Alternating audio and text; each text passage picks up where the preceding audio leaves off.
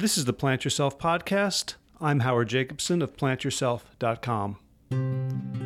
Fun fact bacon can extend your life. Fun fact butter in your morning coffee can prevent heart attacks. Fun fact popcorn is more nutritious than any other fruit or vegetable. I got all these from Facebook. They have all been articles that have appeared on my wall, many of them multiple times, many of them shared by friends and commented on by their friends saying, Oh, thank God, isn't that wonderful? Great, gonna go have some now. You ever wonder how much truth there is to those and other stories about nutrition that seem counterintuitive, too good to be true? Well, today's guest, Micaela Karlsen, helps us unpack how this happens, why it happens, and most importantly, what we can do to prevent being victims of nutritional ignorance. Before I talk about her, I just want to share a quick to do that I'm going to ask all of you to do um, after listening to this episode, which is to take a survey that Micaela has put together as part of a team uh, with Tufts University, where she is a doctoral student in nutritional epidemiology. The survey is really important because we need to get a large number of plant based eaters. And we'll, we talk about that during the interview, why it's so important. But basically, if plant based eaters don't participate in nutritional research, then nutritional research can't prove that plant based eating is any better than any other kind of eating. So, if, if you'd like to advocate for either plant based lifestyles or a vegan lifestyle or simply scientific accuracy and completeness and truth, then please go complete the survey. If you want to go find the link on the podcast page, it's at plantyourself.com. And at the top right, just search for Micaela, which is like Michael without an H, but an extra A at the end M I C A E L A. Or you can memorize this link right now if you're driving somewhere and you don't think you'll get back to it. It's j.mp, like jump with a dot instead of the U, forward slash adapt survey, all one word. So let's go back to the show. So, Micaela Karlsen is a lot more optimistic about the future of nutritional science than I usually am, and you'll you'll hear it in our conversations. Maybe it's genetic, and she's just a more upbeat person in general, or maybe, and this is what I really hope, is her decade of experience in the belly of the beast, in the world of nutritional research, policy, and public discourse, leads her to see a brighter future for our increasing understanding of how to eat. So she jumped into the fray as the second executive director of the T. Colin Campbell Foundation, which is now the T. Colin Campbell Center for Nutrition Studies, and has continued on the research advocacy path by simultaneously setting up and running a really valuable website, plantbasedresearch.org, which collects all known research on plant based diets and health uh, a huge resource for people who are either unfamiliar with online scientific research or don't have access to all of the studies behind the paywalls of the various nutritional and health journals. At the same time, she is studying for her doctorate in nutritional epidemiology from Tufts University, and in her spare time, she writes about popcorn. To be slightly more accurate, Micaela wrote an article for nutritionstudies.org about a Gizmodo article whose headline read Scientific Proof That Popcorn is Healthier Than Fruit and Vegetables. And in her article, she traced this hyperbolic, simplified, sensationalist, and misleading claim back several steps to its source, which was an account, it was actually a press release account of a presentation given at the 243rd National Meeting and Exposition of the American Chemical Society, which discussed the relatively high concentration of a particular type of antioxidant called polyphenols in popcorn, especially in high concentrations in food in which most of the water is gone. And it was this article of Micaela's, which I somehow missed when it was first published, but it found its way onto my Facebook feed last month. And I was like, this is great stuff. And it reminded me that I wanted to talk with her and share her, her perspective and her perspicacity with the world. So, with all that, and without further ado, Micaela Karlsen, welcome to the Plant Yourself podcast. Thank you so much, Howie. It's great to be here. Yeah, so let's let's talk about um, some history. Um, so you, I first came across your name you were you were the original kind of executive director of the T. Colin Campbell Foundation, now known as uh, Colin Campbell Foundation for Nutrition Studies. Um, and I'd love to find out like how you got that job, what you were doing beforehand, and like what led you to an interest in plant-based nutrition. Sure, I would love to um, share about that. So I would actually say that I was the second executive director. The first executive director was my best friend and um, kind of partner in crime, Megan Murphy, who was lucky enough um, to become acquainted with Dr. Campbell and ended up working for him at a time when he had just received a donation to get um, the nonprofit started and really creates some materials that could be used for public education. So Megan and I both went to Cornell, and um, she actually took his class. She was lucky enough to take his class there before it was canceled, um, vegetarian nutrition. And I was very interested in his work, kind of in parallel to Megan, and read the China study as soon as it came out, and um, just it was I was really fortunate to be in the right place at the right time that I was able to make a contribution, and so Megan and I were the first two employees, and we um, worked together to um, transform the materials from a previous online version of Dr. Campbell's course into the um, materials that are now the certificate program in plant-based nutrition, which I believe the Center for Nutrition Studies is now updating again. So she and I worked together, and she actually unfortunately passed away um, when she was 30. And at that time, I was doing my master's degree in um, public health nutrition at Johns Hopkins School of Public Health. And so I was still involved with the foundation and working part time, but then um, made a transition to then come back and then step into the role of executive director, which I did until um, I then was on my way out, and uh, Dr. Campbell's son, now Dr. Tom Campbell, was on his way in to um, take over as the executive director. Wow. So, so I want to come back to your your tenure at at the foundation. But what what got you interested in nutrition in the first place? Was it just your, your friendship with Megan? Was she driving it, or did you have sort of childhood um, curiosity? Yeah, no. I think I was. I think I had some innate interest in really um, eating a healthy diet and being my best for a long time. And I stopped eating meat sometime during my teens. I think I was like 17. And I had a lot of allergies and I always had issues with my weight. I definitely had health problems that I wasn't really able to fix until I was eating a totally plant based diet. So I remember in high school, I just could never breathe through my nose. It was kind of, in some ways, I felt like I was handicapped because I, I had, I was always breathing through my mouth. It was so uncomfortable, and hmm. um, I had trouble sleeping because of that to some extent. Um, and then I, I stopped eating meat because I didn't really, I think I didn't like it a lot, but I also just had this feeling that it was better for me.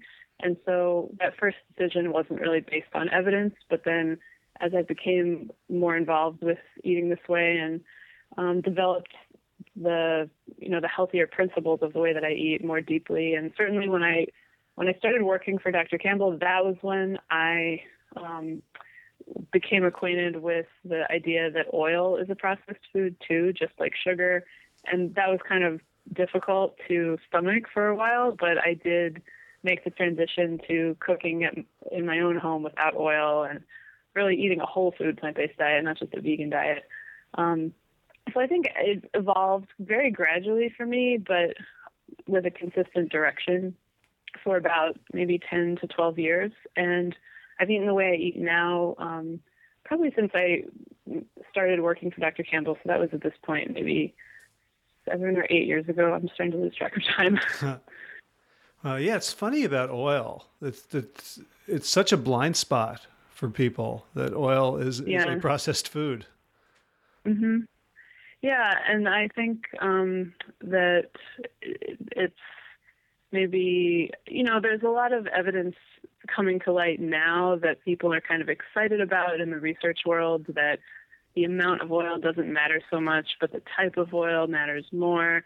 And I feel like those kinds of discussions are sort of contained by the range of total fat intake that's really studied. So most of those studies are um, based on uh, interventions and observational studies where people are eating a somewhat of a higher fat diet, usually over 30% fat.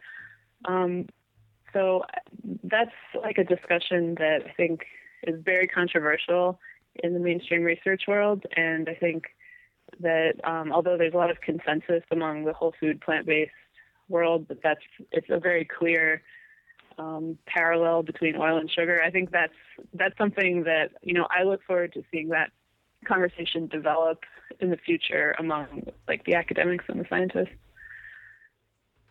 Hmm. So yeah, it's uh, there's a study that I came, or guess a, a, an opinion piece, a research article that I came across from I think 2001 by Geoffrey Rose about sick individuals and sick populations, mm-hmm. and and the idea was basically like if everybody in a population smoked cigarettes, then scientists mm-hmm. would have to conclude that lung cancer is is random and genetic mm-hmm. because there, there's no control group that doesn't do it. So the same the same right. thing about oil. If everyone is taking in high fat, forty percent fat diets, then the only thing right. that gets interesting is well, monounsaturated versus polyunsaturated versus saturated, lauric acid, and you know all that stuff, as opposed to the very very few of us who are on the no oil end of the spectrum. Mhm. Yeah, I think that's kind of a crucial piece to remember when we're thinking about how to interpret research headlines in the news or if we're reading study ourselves, how to place that information in context is to ask what was the overall diet like among this population? And if you're making a comparison between two groups, um, what's the standard that you're using? And does this um, is this parallel at all to a whole food plant-based diet, or how if you know if that's what you're interested in, which that's what you and I are interested in, how does this diet compare, and how do the results compare with what you would find with a whole food plant-based diet? And often the macronutrient composition of the studies that are used to make these comparisons or make recommendations is overall very different than the very low fat, low protein, high unrefined carbohydrate profile that you get from a whole food plant-based diet. So let, we'll, we'll, we'll get into kind of the the you know reading the research. That's that's something that you know, an interest that you and I share about educating people to defend mm-hmm. themselves against mm-hmm. really bad nutritional research. Um, mm-hmm. But first, sort of, what, what did you what did you learn from from working with Dr. Campbell from you know creating the foundation? And I'm wondering if you also interacted with the public in ways that surprised you? Uh, yeah, I mean, I feel so fortunate to have worked for Dr. Campbell for so many years. I really consider him a mentor, and not just a mentor in terms of my inspiration around nutrition, but also a mentor in terms of how I think about nutrition. I think that really, I think he's one of the greatest minds of our generation. I think he's such a renaissance thinker, and he really is. He, like he's really transcended the the boundaries that so many scientists um, are constrained by because of the narrow focus of their own work. And he's really been able to take a step back and look at the big picture of how nutrition, and you know, his book Whole really goes into this a lot, the way that uh, nutrients interact and how important that is compared to just the additive effect of this nutrient or this food plus this food. So um, I feel like I've gained a, a perspective of um, always wanting to keep the big picture in mind when interpreting individual results and always um, really striving for the truth and not being afraid of what the results will be. And I know that um, Dr. Campbell has said and been quoted many times as saying that the closer we get to a whole food plant based diet, the better. But we don't yet have the evidence that it's necessary 100% for 100% of us to be totally plant based?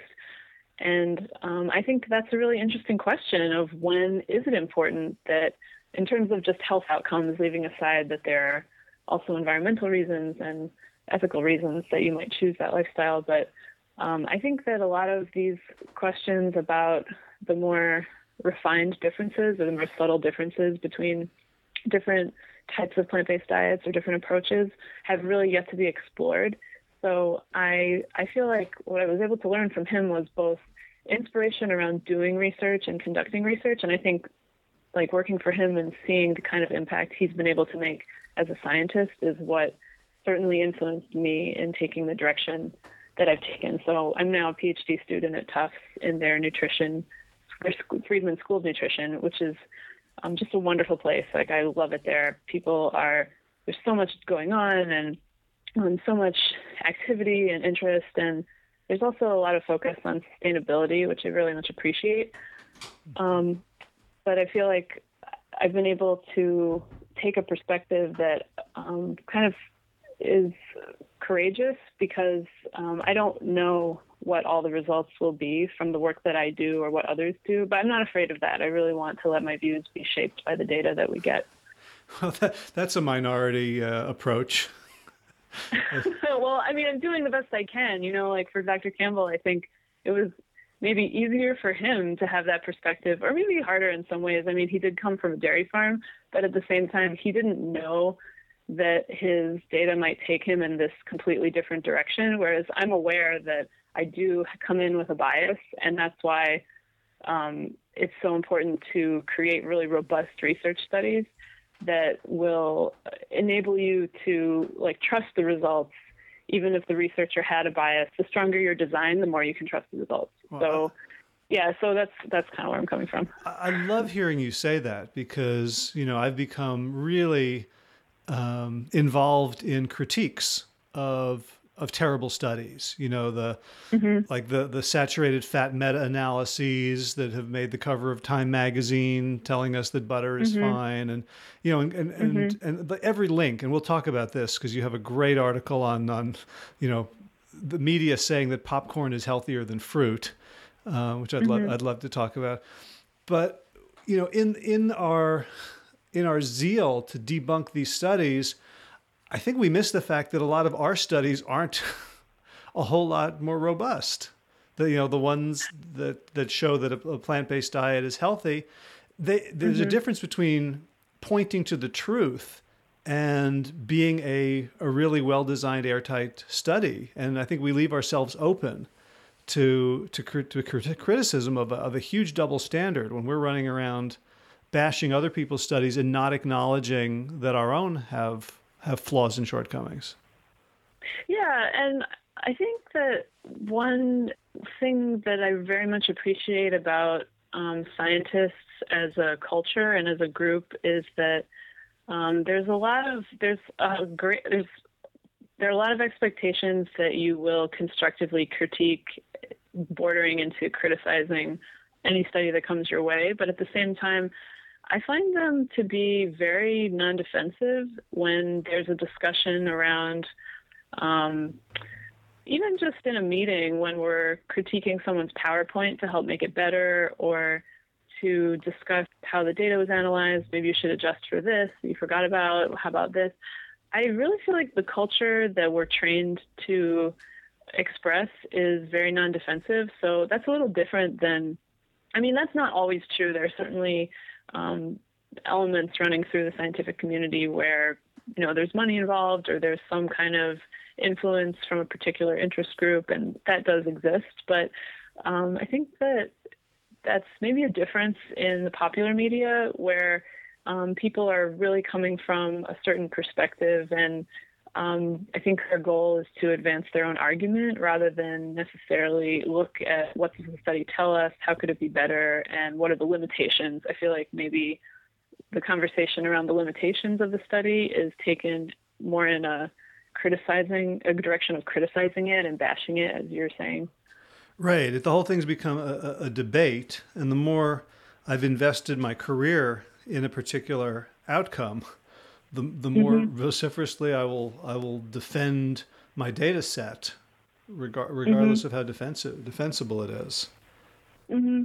Definitely, and um, I think that the you know what you you had asked another part of your question, and I wanted to say something about that. But can you repeat what you had just asked a little bit ago? Um, well, let's see. I'm, I know. I know. I asked. Uh, everyone else who's listening to this is like remembering, but I'm not. um, yeah. I, I think I'd asked you about like your dealings with the public as oh as, as yeah that's right okay so i mean i think I, this is certainly i'm not the first person to say this but, the, but we all know the public is so confused because um, there are conflicts it seems like conflicting headlines about nutrition in the news all the time. And unfortunately like this is partly due to the research that is being produced because uh, I don't know if people like think about this, but almost every research institution, research university, or probably every pharmaceutical company that does research or any institution that's producing the information has a public relations office whose job it is to get the results of their research out into the media. So um, they do, I mean, certainly at where I am and most universities, I think they do try their best to make sure that the news release is very measured and accurate. But then once it gets out there, they really can't control what happens from that point forward. And blogs and news articles are just reprinting things left and right and then adding their own commentary, and things can really start to spiral out of control. And that's where I think the confusion is um, augmented more and more. Yeah. Well, you know, I just posted a video of me, me tracing a, a, Facebook post that I saw about bacon increasing longevity um, mm-hmm. to to the actual article, which was about um, chemicals, chemical reactions in roundworms. Um, mm-hmm. But uh, you know, so, so, that's that's also very interesting to see, like where in the game, you know, in the in the chain of the game of telephone, like mm-hmm. where where are the dirty hands? And it was actually the PR department of this research institution in Zurich that that posted the uh, the headline, you know, bacon, the fountain of youth, when there was nothing in the study about mm-hmm. bacon. It was just like niacin and nematodes. Yeah. Wow. Um, that's really interesting. So that's the kind of headline that, depending on who the researchers are or where they are, that might be very upsetting for them to have that headline produced from their study, which really did not directly relate to bacon. On the other hand, I don't know them, so we don't really know. But I know that that conversation has come up more than once um, in when I've been president, and I think like many researchers are very concerned about that because that that's that's just such an exaggeration of what the study's really about. Right. I have to I have to correct myself a little bit. I just pulled up the page. It says niacin is the fountain of youth. And but mm-hmm. the, the lead researcher also says that there's no scientific evidence for the usefulness of antioxidants. Hmm. So so I think I think there's some axe to grind right there. Mm-hmm. Mm-hmm. So so yeah, so as as you were working with with Dr. Campbell, so he is you know, a, an extremely measured scientist. Like when we were when we were working on the manuscript for Whole, he would constantly come back with to, to me and say, "Well, this is a great sentence, but it's not entirely supported by the facts." And mm-hmm. you know, and I'm like, "Oh, it's a great sentence, though." And so, mm-hmm. yeah, like it's probably true. He's like, you know, well, we have to say it may, or there's some evidence to show, or yeah. partially. And I was like, oh, dude, man, you know, this isn't as strong as it could be. But, you know, that was like he's all he was always willing to look at the other side whenever there was mm-hmm. some criticism. He's like, well, that's interesting. Show me that study. And yet, yeah. on the other side, the people who are running around saying, well, his work is debunked, that he's a tool of PETA, you know, mm-hmm. I wonder mm-hmm. what it was like for you to sort of be be in the middle of that and see, on the one hand, really responsible ethical science and to see a, a sort of you know a money driven or ideology driven irresponsible response to it? Um, well i didn't it didn't really bother me a lot because um, i mean i my interpretation of it was that you know he was saying things that certain people didn't like and the people who were most vocal about it tended to have time to um, be very vocal and get their message out there. But I don't, I'm not aware that there are any actual scientists who ha- who would say things about that like him to the public. I mean, I think I know that there are certainly scientists who disagree with his conclusions and they would interpret the evidence in a different way. But I don't really think most of those sort of naysayers or people bashing the China study or saying that it's debunked, like I really don't think that those people that I'm aware of have the same training and qualifications in, in research that he does. So I, it's hard for me to take a lot of those comments seriously. okay, yeah, I guess you know you you came to it with more of a research background. When I started working on Whole, which would have been in like the early winter of 2011.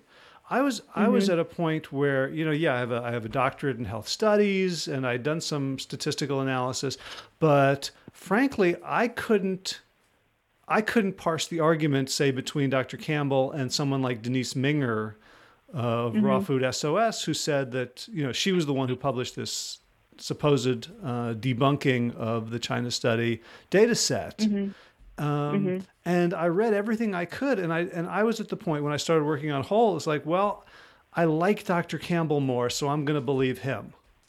And I and I uh-huh. and I found that to be a really horrible place to be, where I feel like I'm uh-huh. I'm, I'm, doing faith based nutrition. Uh-huh. And so I know you've you um you founded right. That's interesting. So well, wait. So what happened then? How do you feel now? Well, so I had to. I mean, I had to educate myself, and it was a a long, hard thing. And I'm very aware of the advantages that I have in coming mm-hmm. from a research background, in being well educated at at a couple of you know really high quality university, of of being a reader of being surrounded, of being able to call up Colin Campbell on the phone and say, "I don't understand this. Mm-hmm. Can you explain it to me?" I mean, there was a, there was a mm-hmm. chapter in the book that that I I had to work on for like four months before I understood the rudiments, and you know, mm-hmm. mm-hmm. and so so I'm very well aware that if I was in that position, that most other people are in that position, and and the challenge for me was, well, now that I've gone on this journey, is there a way to make the journey easier for other people to become mm-hmm. responsible consumers, or do they simply have to take my word for it now and say, hey, I looked at all the evidence and this is what it says? Yeah. Yeah, that's a good question. I don't I think that's a very difficult question because people do not have the training or the time to read all the original source materials that exists that these headlines in the news are based on. So I think I think it's kind of a mixture. I mean, for one thing, I really try to give people the freedom to be the way they are. And I know that not everyone wants to eat a plant based diet, they just don't. And so that is fine with me. But I do um, try my best to contribute to a world where the information that we have is based on evidence and not distortions of, of, of information. So, I mean, I wrote that article about popcorn because it was so obvious that the message had been exaggerated um, by the time it got to this third source blog from the original abstract that was shared in a scientific conference for the American Chemical Society. And um, I think that for for the public, maybe it depends on, you know, I think I think that I think there are some maybe strategies that people can use to like flag things that look a little suspicious. And then if they have a few minutes, it's worth trying to find the links that take them to the original source of the material. And even if they don't fully understand it, even if they try reading it, it might it might jump out at them that this is a little bit more measured or this is saying something a little different than that original source that they um, that they encountered like in their news feed or on Facebook.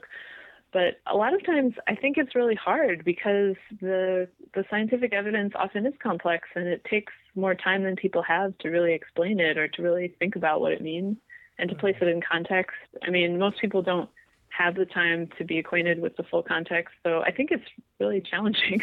Right. Well, so take us through the popcorn study because that was that was really an, an entertaining read, if if somewhat oh, if somewhat horrifying.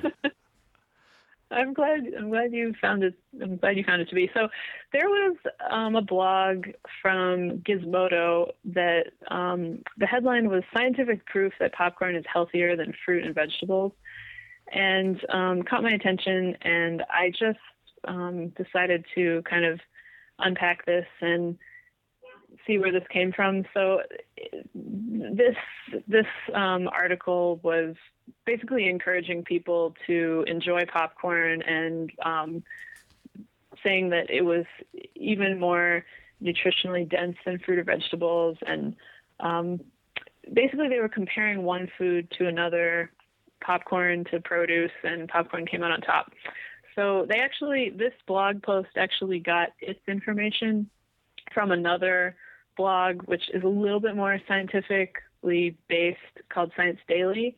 And um, the Science Daily headline was Popcorn, the snack with even higher antioxidant levels than fruits and vegetables. So here you can see that there the the information is saying that popcorn actually has more antioxidants than fruit and vegetables. So it's not saying that popcorn's better, just that it has more antioxidants. But um, it's really just one type of antioxidant called polyphenols, and and then if you if you click on the the, the source for this blog article. It's actually the news release from Newswise for this conference for the American Chemical Society. Um, and when you read, so this press release through them has at the bottom of it the abstract that was presented which, from the researchers. And this is really the original source of the information. And this abstract is saying that research has found that popcorn contains significant amounts of a class of antioxidants known as polyphenols being a popular snack food, polyphenols from popcorn are possibly a large portion of the polyphenol dietary intake. so, so really, it's not just that um, it, it's not that fruits and vegetables don't have polyphenols. It's simply that people eat so much popcorn. This could be a significant source of polyphenols, um, and so it really took a turn for the worse when it got to, I would say, that second blog.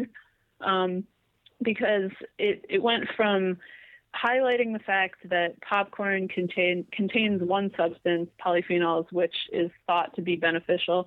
But by the time you read it in the Gizmodo, it's like popcorn is better than fruit and vegetables, which is really not what that abstract was saying in the first place. So it didn't take me that long to find this, but it just it just was a matter of clicking on the links. I mean, in these blogs, they all have links to where the information came from, and it actually didn't take that long to get back to the original source, but I, I did have to have to look. wow. So that's that's basically saying like, um, you get more uh, more literary value from horoscopes than than Shakespeare right? Because more people read horoscopes. Because so many people, you mean because so many more people read horoscopes than Shakespeare? Yeah, like that was the comparison that ended up turning into popcorn has higher levels of polyphenols. Yeah, that's roughly a pretty good analogy. Yeah.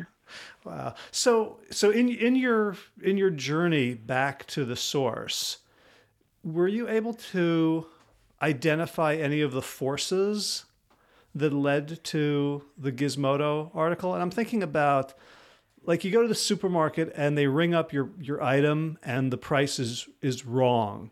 It's either too high or too low. And if sometimes it's too mm-hmm. high and sometimes it's too low, it's just random error. It's, you know, somebody mm-hmm. typed something in wrong. But if it's always too high, like that's systematic. So did, did you find that, the, that this sort of error is systematic in one direction or another, or is it just random? Uh, well, it would be hard to say for this particular thread. I'm not sure if there were, you know, forces at work trying to promote popcorn that were involved in these blog sites or not. Don't know. But I think that this type of error overall in the media is systematic because I think I think the bias is that journalists are looking for catchy headlines, and they're also looking to shorten and simplify the message. So that's kind of the problem. That a lot of times these more complex messages, like um, popcorn it, polyphenols from popcorn are possibly part of a large portion of the polyphenol dietary intake. Hmm. Quote, that phrase would not really make a good headline because it's too long and you have to stop and think about what it means. So that, I think that's really that's really the problem, and that's why it's good to be suspicious of headlines and try to figure out where that information came from. Right. Are you familiar with a book by a guy named Ryan Halliday or Holiday called "Trust Me, I'm Lying"? Oh no, it sounds interesting. What's it about?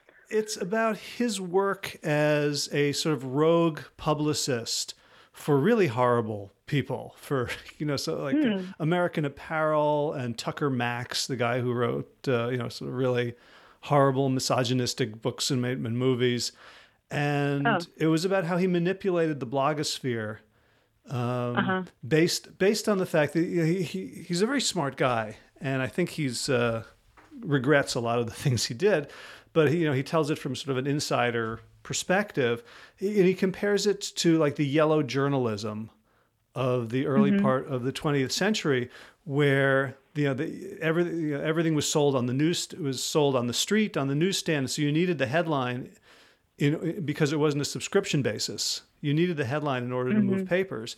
He says that's that exactly is what the blogs are today. That the mm-hmm. economic pressures on them to get eyeballs to attract advertisers, mm-hmm. and so whatever will will mm-hmm. attract an eyeball. and you know, it talks about even sort of making stuff up that they can later retract or argue about.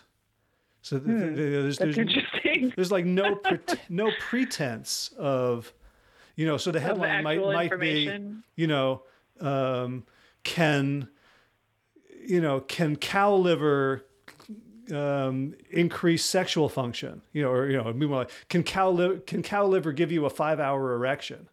And then the article hmm. would be like, well, no, it can't. But they don't care because they've gotten the the clicks and the eyeballs. Yeah. Wow.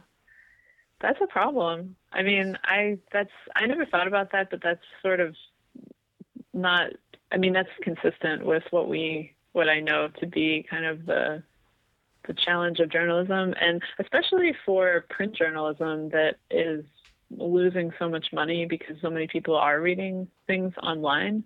Um, I, that's uh, that's really interesting. What is that book called again? Uh, Trust Me, I'm Lying. Hmm, I'm gonna have to check that out.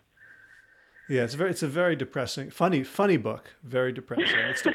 it starts out with him promoting a movie by um, by buying billboards and then defacing them himself to create news stories. Wow. and and then sending it sending photos of the defaced billboards to blogs and and you know fomenting a huge argument. So in fact, you know, the, the controversy is another thing. As long as people are commenting, that's even better for the for advertisers to see. So yeah. you know, you ever see those sort of long idiotic threads where people are just calling each other names? Yes, I have seen those, and I never have. Occasionally, I've come across them, but I've never understood how people have the time to participate in that. I think I I think that there are like professional trolls who get people riled up.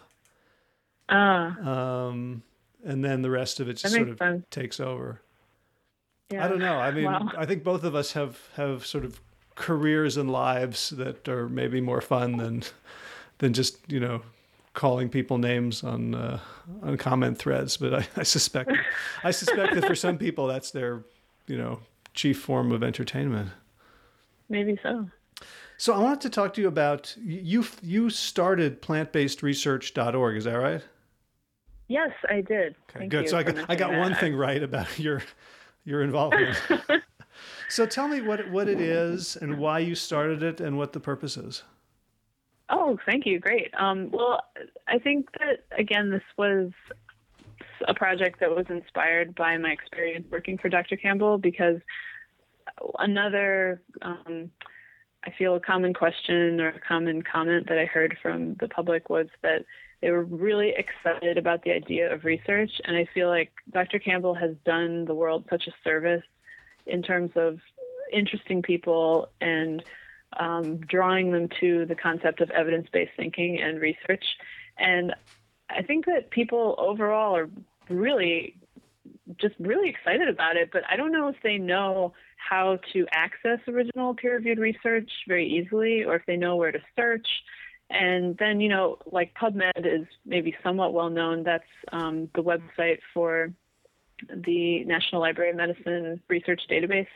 And that's probably the most obvious place to look for any medical related nutrition, um, medical or nutrition related research.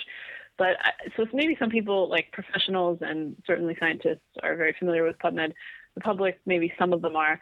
But um, even when you do a search in there, there's so much. I mean, there's just I don't know if there are millions at this point, but there's certainly hundreds of thousands of research articles, and the information is becoming more and more dense really by the week. So even a lot of new research techniques like evidence mapping are emerging. And I think that's somewhat in response to the fact that the volume of evidence is so overwhelming that it's becoming harder and harder to sort through the um, studies that have been published. And a lot of papers are never read again after they're published just because there's so much.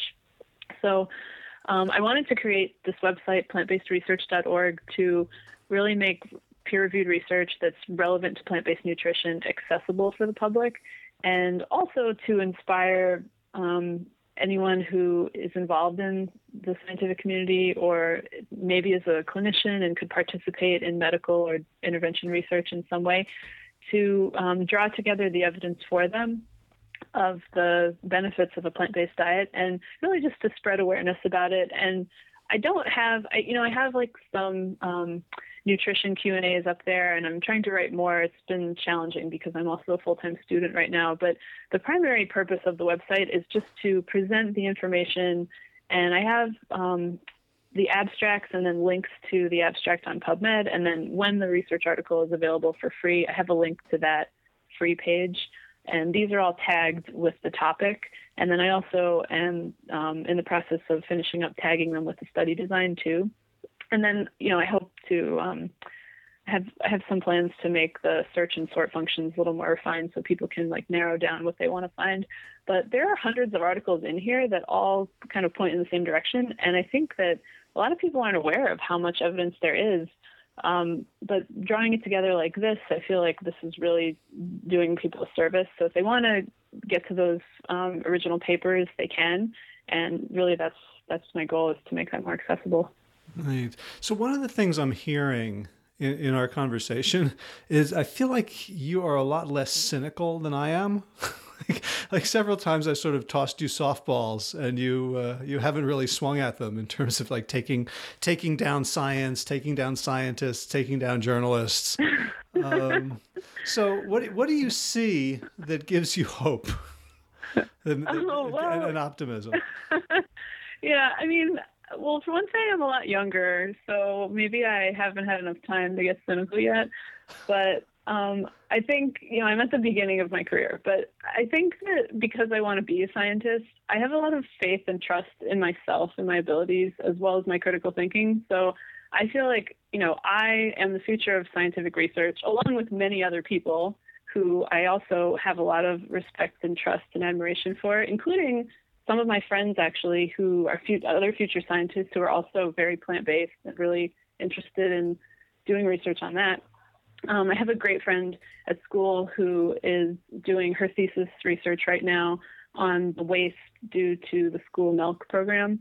Um, the sorry the the waste from of milk in the school breakfast program, and it's um, really it's going to be like really great data, and it's definitely going to draw attention to um, the problem of the policy that milk has to be offered to the kids, and then what really what she's measuring is the effect of um, the the fact that once the milk is brought out of the kitchen, out of the refrigeration, and it's offered, even if they don't take it, it has to be thrown out. So, and a lot of kids don't take it because they don't like it, or they know they're allergic to it, or they just choose some other food. Um, so anyway, I have a lot of faith in you know scientific research because I feel like um, I really trust the process, and I think that it's people are slow to change their minds, but that doesn't mean that it doesn't happen. And I think I know that there was a lot of like discussion around the dietary guidelines committee report that came out lately, and a lot of people were maybe like in the plant-based community, a lot of people felt like they were disappointed that there still wasn't more of a recommendation to eat a plant-based diet for health reasons. Although there was a recommendation or a, a statement that it is the most sustainable diet, which a lot of people are very happy about. But I, I mean, for that, I feel like you know that process for them is almost like following a recipe in a cookbook. They do their evidence review, they look for certain study designs, they're ranked according to the design and certain criteria. And it's really um, like based on the volume of evidence for one thing or another that they make these conclusion statements. And certainly they miss things, but I just think that there's not much, there's so much in terms of um, in terms of the, the total volume supporting plant-based nutrition. However, compared to the overall total volume of research, there isn't much yet. So the comparison in how much evidence there is for a totally plant-based diet compared to like the Mediterranean diet, diet, um, you know, there's just still a lot to do and I don't know, I'm going to be one of the people doing it. So I don't, I feel like there's a lot of cause for hope, and and I'm not the only one either. There are other people who are, you know, there are other scientists right now who are very actively doing research on plant-based diets. Right. Well, I'm, I'm I'm happy to hear that. I'm smiling a little bit. so some of my own darkness has lifted. Oh, that's great. Due to the infusion of of your of your energy and optimism. Um, so one of the things that I like about hearing this is that you're a scientist, but you also come at it from an interest in making it accessible to ordinary people. I think we probably we probably both know scientists who are who are brilliant and are doing important work and mm-hmm. couldn't explain their way out of a paper bag. So, like, mm-hmm. what, what, when when you started working on converting Dr. Campbell's online course to what ultimately became the certificate program, which I, th- I, I don't know how many thousands of people have gone through it, but a mm-hmm. lot. Like your work has influenced a lot of people, and many of those people had no nutritional or scientific or clinical training before they took the certificate program. How did you think about making this subject accessible? Um, well, that's a good question. I think, okay, first of all, I think that my biggest accomplishment in being involved with the foundation and those that course at all was simply to get out of the way and not to sabotage the incredible content that Dr. Campbell had to share. So, I mean, any credit that I could take for my involvement, I feel like I was just wise enough to not get in the way of what was able to happen almost on its own because the information was so needed and people were so excited to have it. And I think that Dr. Campbell himself is already has that orientation. He has always wanted to return to the public the information that he learned because of his work. and he was very conscious of the fact that taxpayers had paid for really his his entire research budget for his over his career. So he's always had that urge and impulse to return to the public the results from the research that he did. So, um, so that that was, I think, that was already the foundation that he wanted this to be accessible to um, to everyone. And his course at Cornell, when he taught it, was not necessarily for nutrition majors. So I think that he had kind of distilled the information to the key messages that would be um, understandable for people that even if they didn't have a, a biological or nutrition background. Um, and then as far as like our work, like I was one member of a team, and we were fortunate enough to in our in our renovation of the course material, we worked with um, an education and curriculum developer, and I think that one of the biggest lessons that I took from that whole experience is it's so valuable to work with experts in their own field. so the woman that we worked with um, as the curriculum developer was just incredible in her ability to um, kind of distill out the, the key messages and really um, create the learning objectives for those and make sure that all the materials supported those learning objectives and that everything really tied together. And I don't think that I I certainly didn't have the skills or the the ability to see that the way that she did. So I'm just I feel like really getting out of the way and working with a great team of, of experts with the skills that you need to create the product is kind of what I would draw as my takeaways. And I, I think that's what I would attribute the success to. Mm. So on, on plantbasedresearch.org, you've got a couple of, of free um, resources that people I think just need to give you their, their name and email and they can get. One of them I have open in front of me is the Layman's Guide to Reading Research Papers. So yes. so this is this I mean that's a it's not a Gizmodo headline, but it's still a pretty bold claim that you know that, that, uh, that, ordinary people can actually wade into the world of research. So you can give us a couple of steps, like someone who's listening to this, who's like, you know what, I want to go beyond Gizmodo. I don't want to be jerked around by by clickbait headlines. What would you tell that person to as a as a start without having to go back to school to uh, to become yeah. a better informed consumer of health information? That's a great question. Um, and I did want that article on the site because, as I said, I, I want the site to be useful for the public. And so this is an opportunity for people to get some um, kind of guidance about how to wade through this information when they're reading it. So um, I think, you know, if you're on plantbasedresearch.org, I've already gathered together a lot of these studies that um, are relevant and, and tag them in these categories. So I do have that page, research articles by category, which um, you can visit and, and find studies that are tagged in that way. But if you're doing your own search, I would definitely start at PubMed or Google Scholar. And um, depending on what you're interested in, do a keyword search, see what comes up. If you're in PubMed, um, it's possible to filter your results. And over on the left, there are a few options for different types of papers.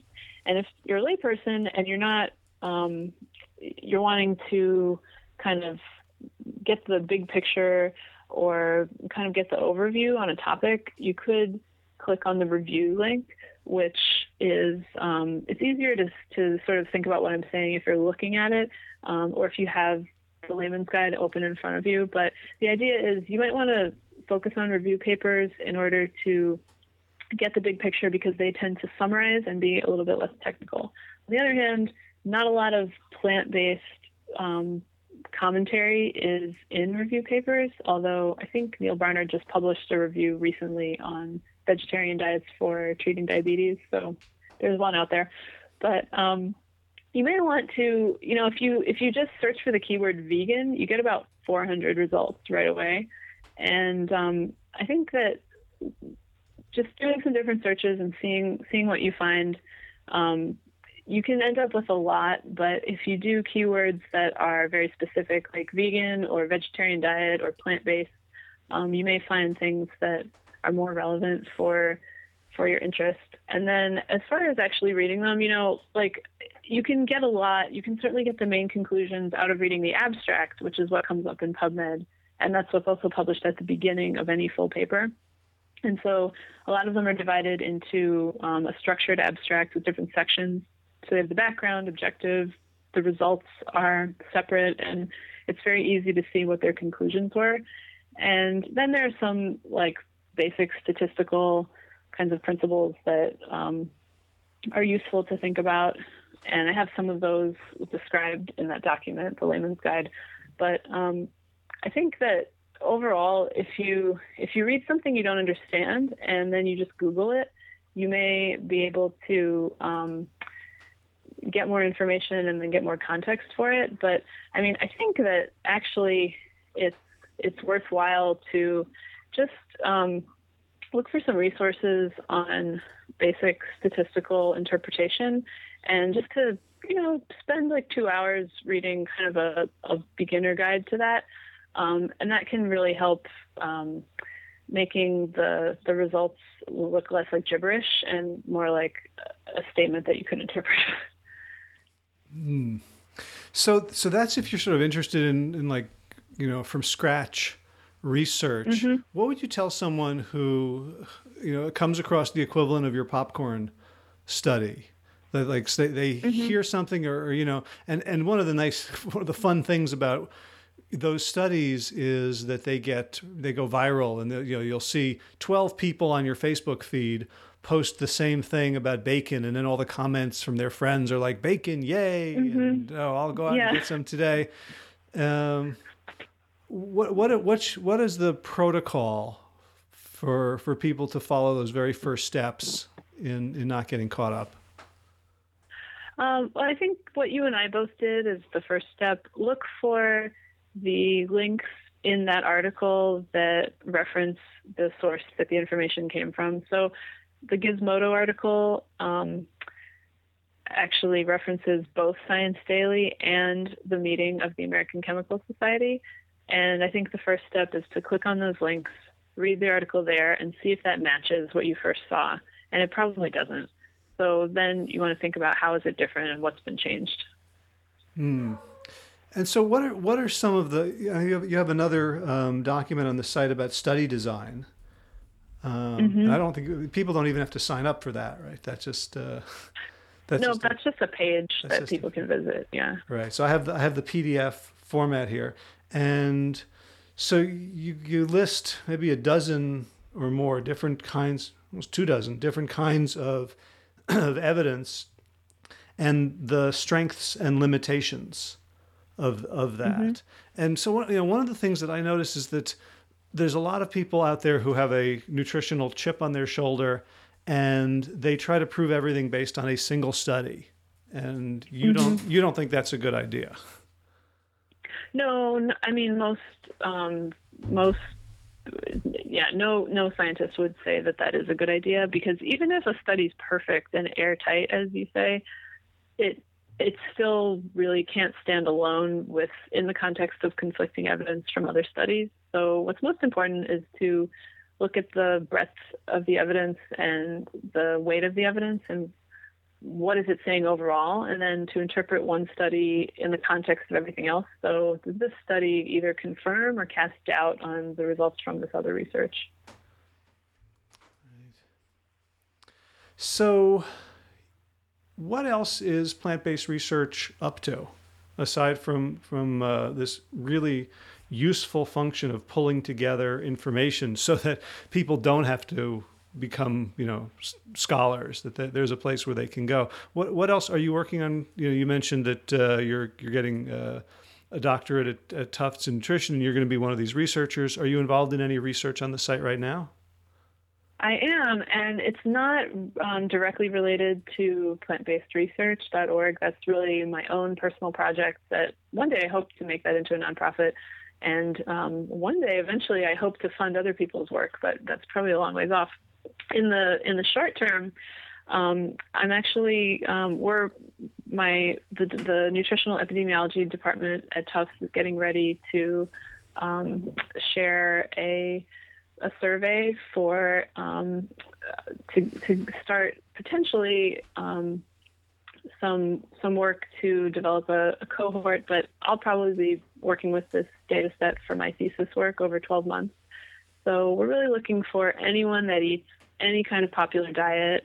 Um, could be vegan, paleo, Mediterranean, gluten free, vegetarian, a whole food diet, um, dairy free diet, um, any kind of low carb diet we're and you know like i i have my own um, interest in plant-based diets but i'm only one member of this team and we're all we're kind of interested in all the popular diets and how they compare to a standard american diet and so um, we're going to be recruiting for um, an initial survey over the summer of 2015 and um, you know we'd love to eventually later in um, July and August, we'll be recruiting. So we'd love to help uh, for you to help spread the word and and really invite everyone that eats any kind of particular diet to be part of this survey. I will. And and if, if so that person's listening to this or they know someone, the person who's listening knows someone who eats a particular kind of diet, what mm-hmm. what is the goal of the study? What what scientific ends are we contributing to by by sharing our data?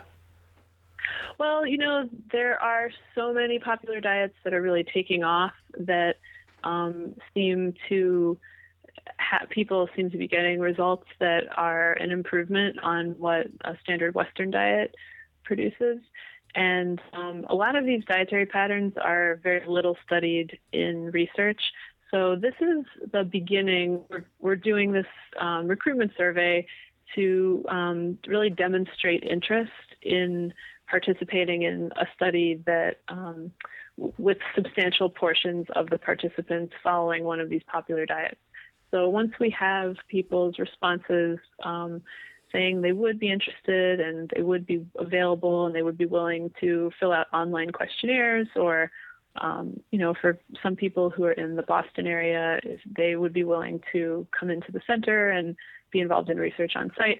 We're really trying to demonstrate the um, it's a proof of concept so that we'll be able to plan um, future studies and really draw from this recruitment pool to um, really examine the effects of these different dietary patterns on long-term health outcomes and shorter-term biomarkers and um, all other kinds of factors. But I think like the theme is that these dietary patterns are very little studied in the mainstream um, research world. So there's a lot of like there are a lot of papers published already on the Western pattern versus the prudent dietary pattern, which um, I don't know if you're familiar with that term, but most researchers are, and it's kind of a description of a dietary pattern that um, sort of follows the dietary guidelines, like doesn't eat too much sugar, doesn't eat too much saturated fat, um, doesn't drink sugar sweetened beverages, um, but you know doesn't have any, doesn't really have too many particular parameters for it. It's just sort of what research considers a healthy diet. But I really don't know anyone in the United States who, I mean, maybe there are a few people out there, but I don't think, any, like, very few people are following what they call a prudent dietary pattern. However, you know, there's tons of excitement about all these different diets, and so we really want to want to bring some focus onto that into the research world and and really be able to look at what's going on with those people. That's fascinating to think about the fact that this is like the mainstream diet advice is the one that nobody follows. Um, yeah, I mean, I think maybe there's, you know, like a lot of people maybe do use the dietary guidelines to promote health. Maybe some educators do or dietitians do. Um, the prudent dietary pattern is not something that people are educated to follow. It's just the term that's given for. Um, it's like a very research term. I don't think it's used, but but that's. I think it just highlights the fact that like there's very little work on these other patterns that actually a lot of members of the public are following. Right. Well, it almost reminds me of like like if you were discussing drinking patterns, and it was like you know the not yeah. the, the not quite alcoholic right. Like you're, yeah, you know, you're not, like you're not, you're not smashing up cars and beating up your family and blacking out, mm-hmm. but you know, you're, you're, drinking prudently, as opposed to like that's um, hard. Like, like, like, I don't know if that's exactly the intention that people have when they use that term, but I mean that's a funny comparison. well, just just in terms of like if you're going to go paleo, or you're going to go vegan, or you're going to go plant based, there's rules right? There's some, mm-hmm, there's exactly. some clarity. Yeah, like the idea of me, are parameters. yeah, the idea of prudence. Define the pattern exactly. Yeah. well, fascinating. So, so if, if, if folks are interested in in participating in in one of these studies, in this study of of different dietary patterns, to actually get evidence and not just um, you know new media bloviation, where where where should yeah. they go? Um, well, the um, the title of the study is our abbreviation is ADAPT, which we're very proud of. It stands for Adhering to Dietary Patterns, adhering, sorry, adhering to dietary approaches for personal taste. Um, so, really, where our goal is to encompass all dietary patterns, and um, I'll I'll share with you a link to our survey, and if you um, are able to share it, then I'm sure maybe you can post a link along with this podcast that okay. people could access. I will. It'll be um, so for people who are just listening to this um, outside of the website. It's plantyourself.com, and if you just do a search at the top right for Micaela M I C A E L A. That will take you to this interview, and then you could find that, that link to find out about participating in a much needed research study. Awesome. Thank you, Howie. Yeah. yeah. So, any uh, final thoughts before we uh, let let people go back to their Facebook feeds and their um, their bacon bacon and popcorn riddled lives? Oh, well, thanks for having me. I really enjoyed this conversation and I hope it was useful for people. I know that there's a lot of confusing information out there, and I guess I just encourage people not to get too tired to try to make some sense of it themselves and um, always just be cautious when reading these headlines and try to find where the original information came from. Right on. I think that's that's that's so important. And you know, if something is too good to be true, sounds too good to be true, um, well, with the exception of plant-based outcomes, it it probably it, it probably is. Um, I just sent an email to a guy um, who wrote a book that I really uh, hated slash enjoyed, um, mm-hmm. called "Statistics Done Wrong," and mm-hmm. I hated it because it was it was so so horrifying to see. You know, so this this guy's like twice as cynical as I am about scientific research mm-hmm. and, and, the use of statistics, um, and I invited him on the mm-hmm. on the podcast as well. Um, you know, so on the one hand, we have this world in which science is ignored. On the other hand, there's there's so little scientific evidence for most stuff that we believe. Like there's mm-hmm. there's so much room for curious, ethical people to make a difference, to real to really mm-hmm. set things straight and, and and fill the vacuum that's now currently being filled by by profit motive. So I am so glad that you're you're on the front lines, that you have friends and colleagues on the front lines, and that you have a hopefully a, a, a long and fruitful career ahead of you. I think we'll, we're, we're all we're all going to benefit.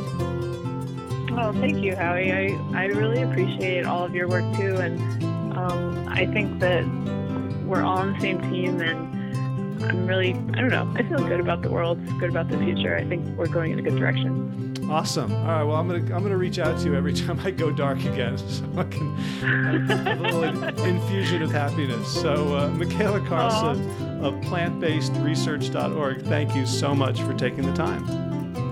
Oh, thank you, Howie. Be well. I hope you enjoyed that interview with Micaela Karlsen. The action step, obviously, is to go take that survey, the ADAPT survey. Remember, you can find it on the website on plantyourself.com under this interview, and you can also find it at jump with the U replaced with a period, j.mp forward slash adapt survey.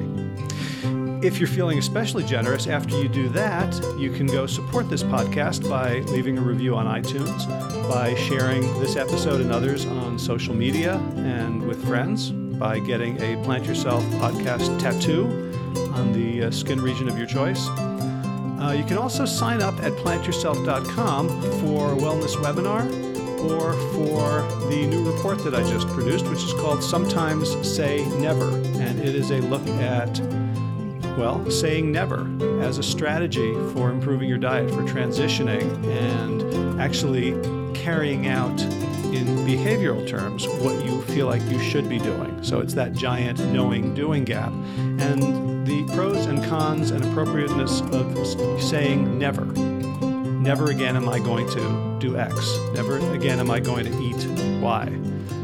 Um, when it works, when it doesn't, and how to use it most effectively.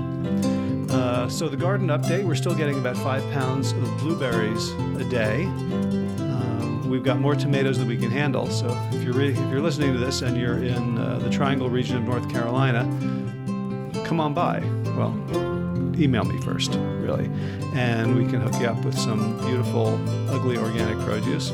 If you're in the Triangle region, um, there are a bunch of upcoming events. There are couple of free introductory dinners, which you can find at plantyourself.com slash dinners. And if you just go to plantyourself.com slash events, you can find things that are paid classes, but they are cheaper for plantyourself.com members. uh, but they're still a great bargain. I've, one of my favorites is uh, coming up. It's called a, a Week of Salads to Go, and it's based on a concept that I first encountered in Yum Universe by Heather Crosby about making salads and storing them in such a way that even a week later they're still fresh and crisp and delicious and really easy to take with you on the road.